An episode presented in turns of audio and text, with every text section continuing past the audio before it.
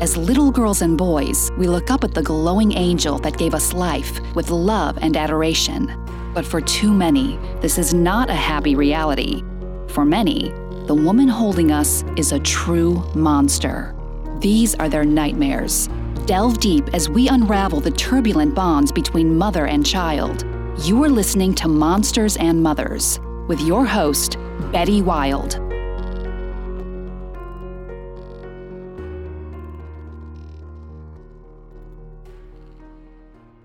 Filicide is the act of a parent killing their own child. But the definition also extends to step parents as well. Filicide by step parents are skyrocketing in numbers.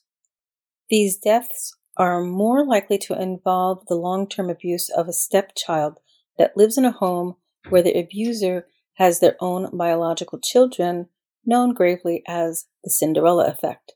I am reminded of too many cases where children are murdered by their stepmothers out of jealousy. The Cinderella effect is when a step parent treats their biological children lovingly in an almost mocking way. This abuse will all too often lead to death of a stepchild at the hands of their evil step parents.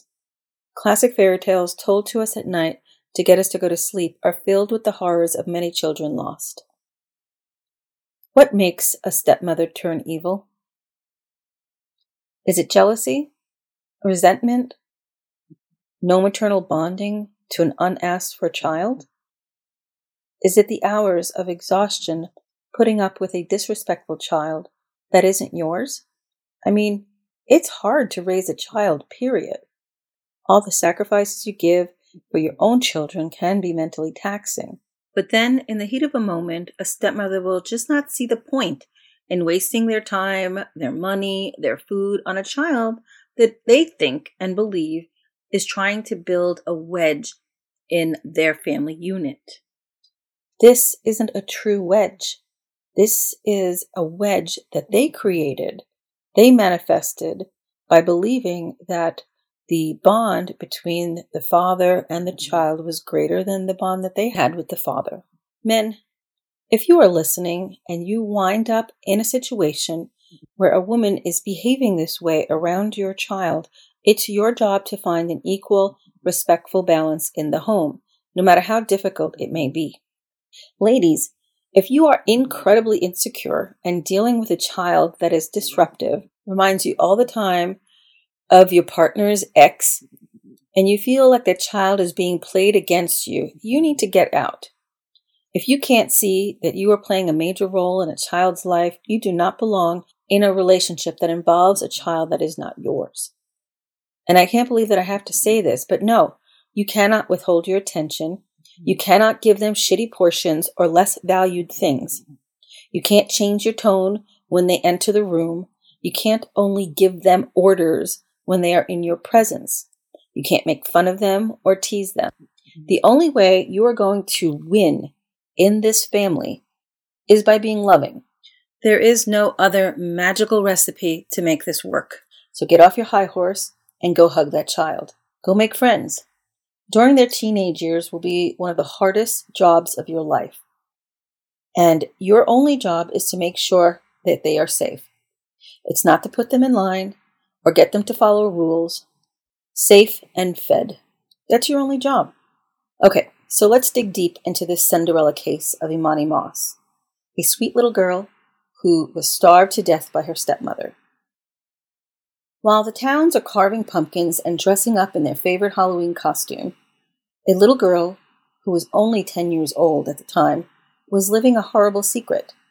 I can't even think about the pain this little girl went through hunger pains, emotional distress, all while people stood by and did nothing, least of all her father. First, where is the biological mother? According to his testimony, there was absolutely no involvement with the mother aside from holding her daughter for a few moments before handing her to the father and walking away. So now we know Emani's start in life was a difficult one. We know her mother was a drug user that primarily lived on the streets and wanted nothing to do with being a mother or with being with the father. And I hope for the sake of Emani that the stepmother kept this information to herself. I know evil knows no boundaries, but for a young girl to think she was so unloved is just too sad to imagine.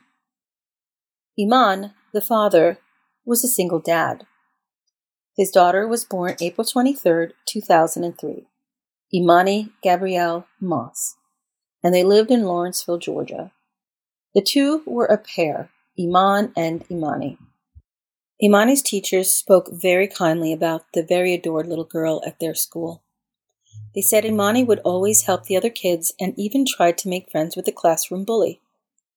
Emani and her dad went to church every Sunday and were well known in their church community.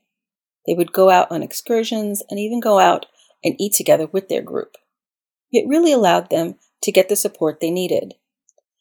Eman first met Tiffany in church, and they were just friends in the same group going to the same events. No initial sparks were flying. He would see her around, but he never made any advances towards her. Tiffany at the time was going to college to become a teacher, so she hadn't attended as often as Eman. After one of the outings with the church, Tiffany called up Eman and asked him out. Being a single dad, he didn't mind another woman around to help him out. They had met at church, and she seemed to get along with Emani, so how bad could it be? Their relationship would move quickly, and before he knew it, the two were married and having babies. Tiffany was working as a preschool teacher, and Eman was working two jobs. Not too long after, they gave birth to their first baby boy, Tristan. The home was peaceful, and the couple seemed to have it all. That is, until one day, Eman got a phone call from the police telling him he needed to come down to the station. Emani's school had called the police when Emani's teacher had seen large welts and bruising on Emani's arms. When they asked where they came from, she told her teacher that she was spanked. And the teacher knew that a spanking wouldn't leave those types of marks and immediately reported it to the police. When the police asked her what had happened, she said she had gotten spanked for not doing her homework. The welts came from the buckle on her stepmother's belt. Tiffany was taken into custody and arrested. She received five years probation and was immediately fired from her preschooling job. You can't have any violence on your record to be a teacher. And moms and dads, you should know that any type of abuse is a punishable crime. If you don't know what to do with your little one when they are acting up, take a moment, breathe, and get help. There are plenty of resources, like literally, you can go into Google and type in, What do I do if my child won't listen? There are parenting groups and loads of tips to calm you down and help you to understand your child, which is not like an adult. So don't expect that what would work for an adult would work for a child. Emani was taken out of the home and placed with her grandmother for six months. Tiffany and her father were forced to take parenting classes, anger management classes, as well as counseling which really baffles me because obviously this didn't work. I think all this did was build a greater resentment in the home. Tiffany wasn't able to get a job for what she went to college for, and she had one target as the sole reason her life was now in shambles. All the while, Emani was doing so wonderfully with her grandmother, making friends, eating healthy, playing, and enjoying the life a child should. Emani's grandmother begged her son to let her have Emani, saying Emani didn't feel really comfortable with Tiffany and really wanted to live with her. But the father wouldn't allow it because he felt his mother was trying to undermine his ability to be a father, and pride got the best of him. Especially after putting in all those hours of child education. After the six months, Emani was back home with her abuser, who was now pregnant with her second biological child. I still can't wrap my head around why he made Emani come back. His work schedule for two jobs only allowed him 30 minutes at home in the afternoon, and then he would come home at 1 a.m. in the morning from his second job. This isn't a father that will ever be around to know what's really going on. And what was she thinking bringing in another child into the house when she can't even take properly care of the ones already in her home? Since Tiffany couldn't work, money was extremely tight. Again, why bring another child into the home? So the five of them had to pack up and went to live with Tiffany's mother. and they all lived in a very tiny house, but they were able to save up enough money to move into their own apartment that they could afford.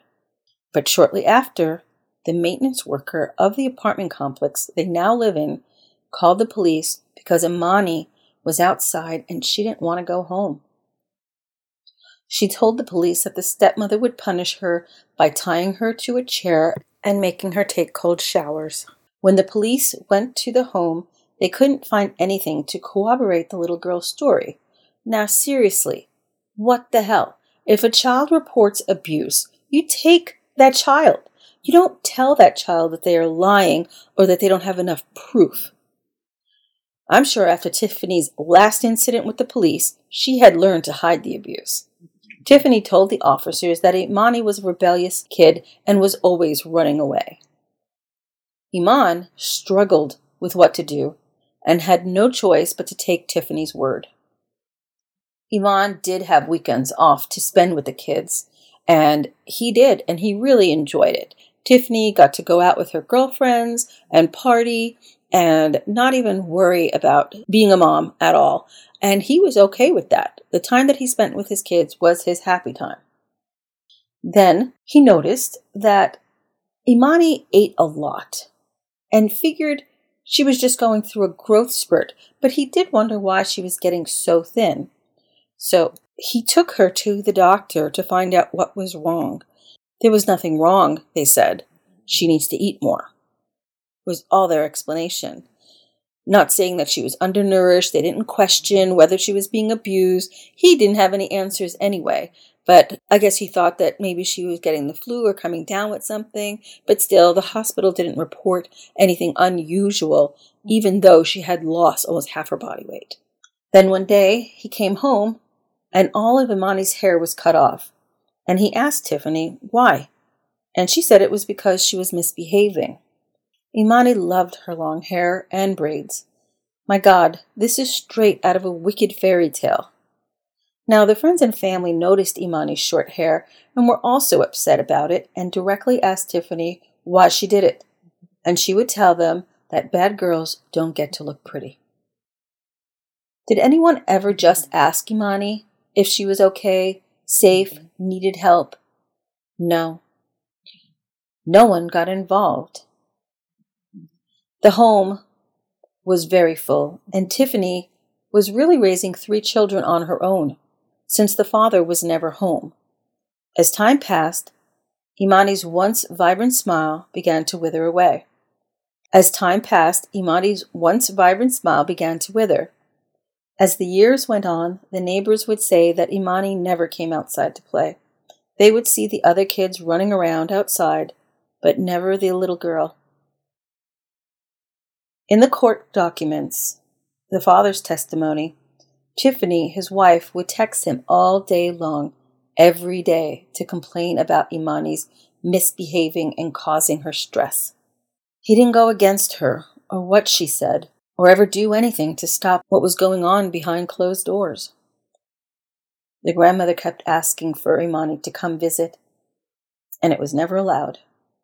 Tiffany despised the grandmother and anyone who gave Emani love and attention.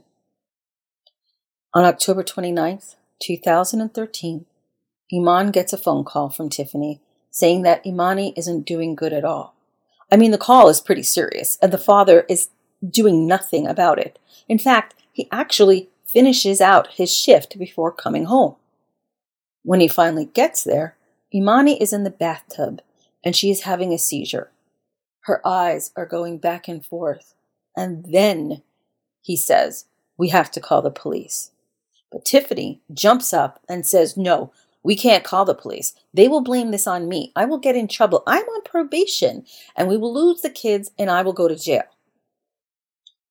So, all freaked out, Eman decides to listen to her in fear of losing his wife and kids. And he takes Emani to her bed and then proceeds to go to work, leaving her alone with the monster. Emani died six days later. If he had only just taken her to the doctor, fed her, given her food, any attempt to save her life, she'd still be alive. Again, Eman gets a call from Tiffany telling him that his daughter is dead. And even after he's made aware that he just lost his daughter, what did he do? He kept on working, not bothering to come home at all. When he did get home, Emani was cold to the touch. And his wife was telling him yet again that he can't call the cops, and this time adding that he will get arrested too, and they will lose everything. He agreed and went back to work. He told the court that he would go in and sit with her on his breaks and have his cry. But her body was getting stiff, and they needed to now get rid of the body. So he decides he's going to cremate her and he heads to Walmart and buys all the supplies, like lighter fluid, charcoal briquettes, a big metal garbage pail, and he's seen on cameras purchasing these items. In his testimony, he describes in gruesome detail that he had to fold her body in half to get her into the garbage can and that he could hear her bones crunching when he duct taped her. It is so disturbing, this testimony. So now they drive to a remote location with the whole family in tow Tiffany, the two kids, and Emani in a garbage can in the back of the truck. Eman gets out, takes the can out of the truck, opens it, and pours lighter fluid all over his daughter. And they proceed to light her on fire. Except it's not working, no matter what they do. Apparently, it takes more than briquettes to cremate a body. After they realized that her body wasn't going to burn, they had to wait for 45 minutes with their kids in the car until the metal can would cool off. Out of time and doing what Eman does best, guess what he does? He goes back to work with his daughter's body still in the back of his truck. After a few days, he starts having a breakdown and called on his longtime friend Rudy for advice. He told him the truth about what had happened, and his friend told him he needed to call the cops. Finally, someone in this twisted story with brains. Trusting his friend, he knew he had to do the right thing, but still finished out his work shift. When Eman gets home, he tells Tiffany he's calling the cops. And she loses her shit and starts screaming and packing her things, including the two kids, and runs to her mother's house. She told her mother that the police would be coming to arrest her and that she needed to watch the kids. After Tiffany left the house, Eman called the police but the way he described what had happened, they initially thought he was telling them that a suicide had taken place. When the police arrived, he told them that his daughter had passed away and that she was in the garbage can out front by the curb. The police walk over to the can, and when they look inside, they see the remains of little Emani. They immediately arrested Eman, and that's when everything came out. He just started talking and telling them every detail. After a few days, Tiffany turned herself in.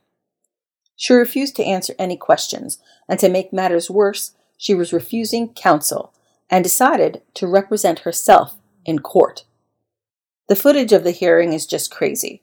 She did not say anything and sat silent throughout the entire trial. Both parents were found guilty. Tiffany received the death penalty, and the father received life in prison without the possibility of parole. My heart goes out to this little angel, and may her soul rest in peace. Thank you for listening. I'm your host, Betty Wild, and you're listening to Monsters and Mothers.